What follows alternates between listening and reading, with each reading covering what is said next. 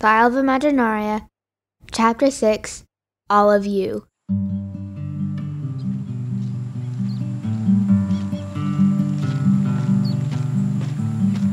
At daybreak the next morning, Marky and Five began their journey on the rocky path next to the stream.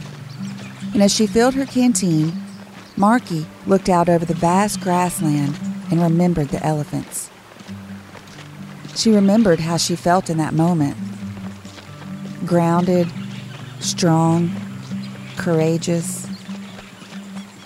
She took the piece of black tourmaline out of her bag and tied it to a piece of the fringe on her waistband. The blackberry patch was next. Marky ate as many as her belly could hold, then filled her messenger bag to the brim. A little wave of nerves hit as she looked up the steep incline. Marky clutched the stone on her bag.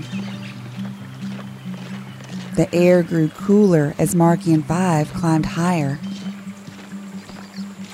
She repeated aloud, I am alive, connected, and aware. I am alive, connected, and aware.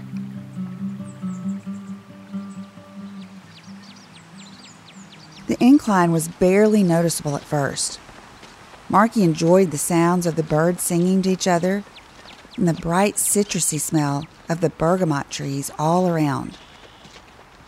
But real nervousness set in as the peak of the mountain came into focus. The terrain became more rugged. White snow blanketed the top of the mountain. Tall evergreens zigzagged down from the peak all the way down to the base. Exposed granite formed little ledges and cliffs. Juniper and sage covered the ground, creating a spicy smell in the air. Marky also noticed a stillness to the air, a certain majesty about the mountain. She continued to climb higher and higher until she reached the summit. She set up her campsite, and there, in the quiet, the stillness, she waited. But with no sign of another scroll, Marky didn't know what to do next. She felt anxious. She spotted an overhang in the distance, just past a little patch of cardamom plants. There, Marky sat in the stillness and noticed how breathtaking the panoramic view was. She reached into her bag and took out the blackberries from breakfast. She took a long, slow, deep breath in.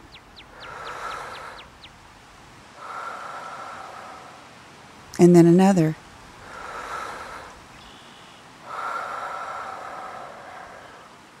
And there she saw it, peeking up out of the dirt piece of rainbow quartz, just like the one she saw on Tarsha's shelf. And as she held the stone up to the light, a grayish brown, six foot tall, 300 pound bighorn sheep came into focus. A ram. The alpine creature had large, curled horns and hooves with a split. And there he sat, on a ledge, and a short distance away, Marky saw his family a greenish brown, four foot tall female sheep, an olive ewe, grazing and watching her baby play. So Marky sat, eating berries, one by one, and watched the furry family as they ate dinner. And then she placed a piece of the rainbow quartz in her messenger bag.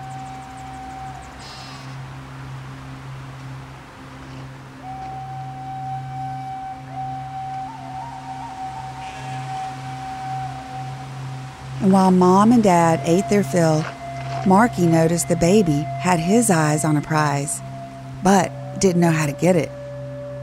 One juicy blackberry hung just out of reach on a bush that had already been picked over. The berry dangled so far off the cliff, baby sheep cried out with disappointment. much too young to make the leap.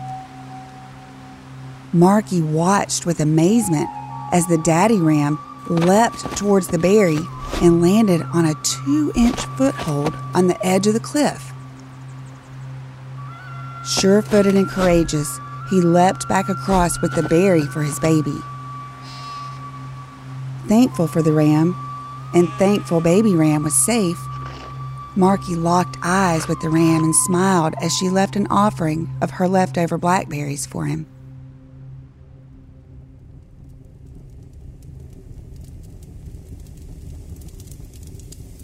That night at camp, Marky had trouble drifting off to sleep. So she stargazed and remembered her dad's voice. She took a long, deep breath in and then let it out. I want to show you this one, Lucky. It's called Orion. It's my favorite, but it's only visible in the winter sky. And as she drifted in and out of sleep, she could hear her dad's voice. So clear, it was like he was there again. The easiest way to find him was to look for his belt. Those three stars in a row. Right there, see, Marky? That's where he hangs his sword.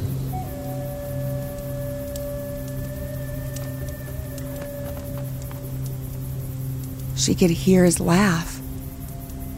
She could feel his bear hug one more time. She felt his strength.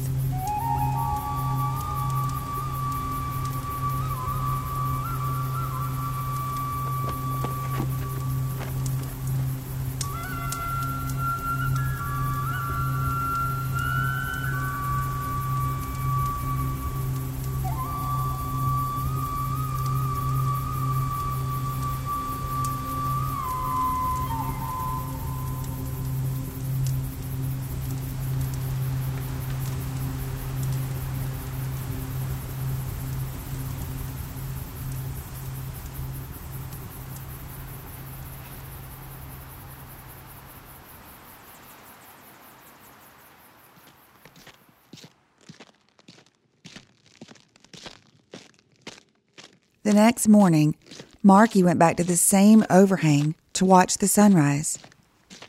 She noticed the berries were gone, and there were hoofprints all around the cardamom bush. And there, tied to a cardamom pod, a scroll. Marky unrolled the scroll. A large six petaled lotus was painted orange on the inside, with a note that read, You are a radiant soul. You, have heard the call of the ram. Your vibration is one that is in line with his energy. Whenever you are feeling stuck on what to do next, recall the confident spirit of the ram. Remember that a new beginning may have a very small opening, but if acted upon, can still be secured. At the crack of dawn, take the path that is marked with pink wildflowers on either side. Follow it to the stand of cypress trees and look for the bunny a 100 foot topiary tree shaped like bunny ears. Once there, set up your campsite and say aloud, I am motivated to pursue my true purpose. I am motivated to pursue my true purpose. Then wait.